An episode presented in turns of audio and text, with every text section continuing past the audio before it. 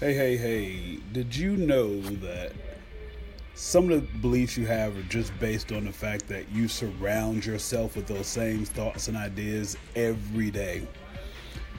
It occurs on Facebook, it occurs on Twitter feeds, it occurs uh, it with everyone that you surround yourself with. So every time you feel you have this certain set idea about the way you think about something, it's mainly based on the fact that everything that you see just reinforces what you believe. That's why it's such a negative thing to stay inside of your box, right? Never looking at the opposite side to anything.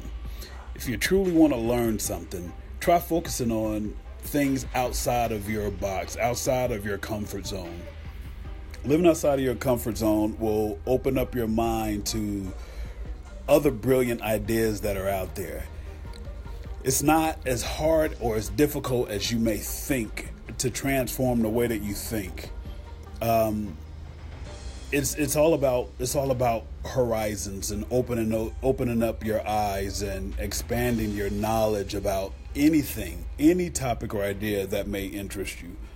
So today, take one thing that you have an opinion about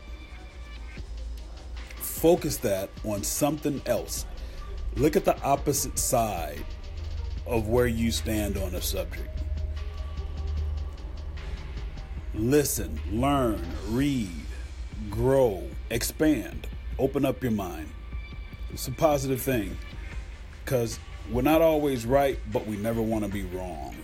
So take an opportunity to learn something different about yourself and about the way you think expanding your mind, growing your mind, making it bigger, making your thoughts bigger.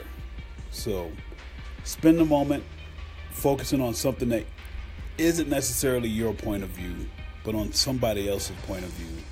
Get to really learn that because you'll never know what you'll learn, who you'll meet, and what you'll get out of it. Hey, have a good day, everybody.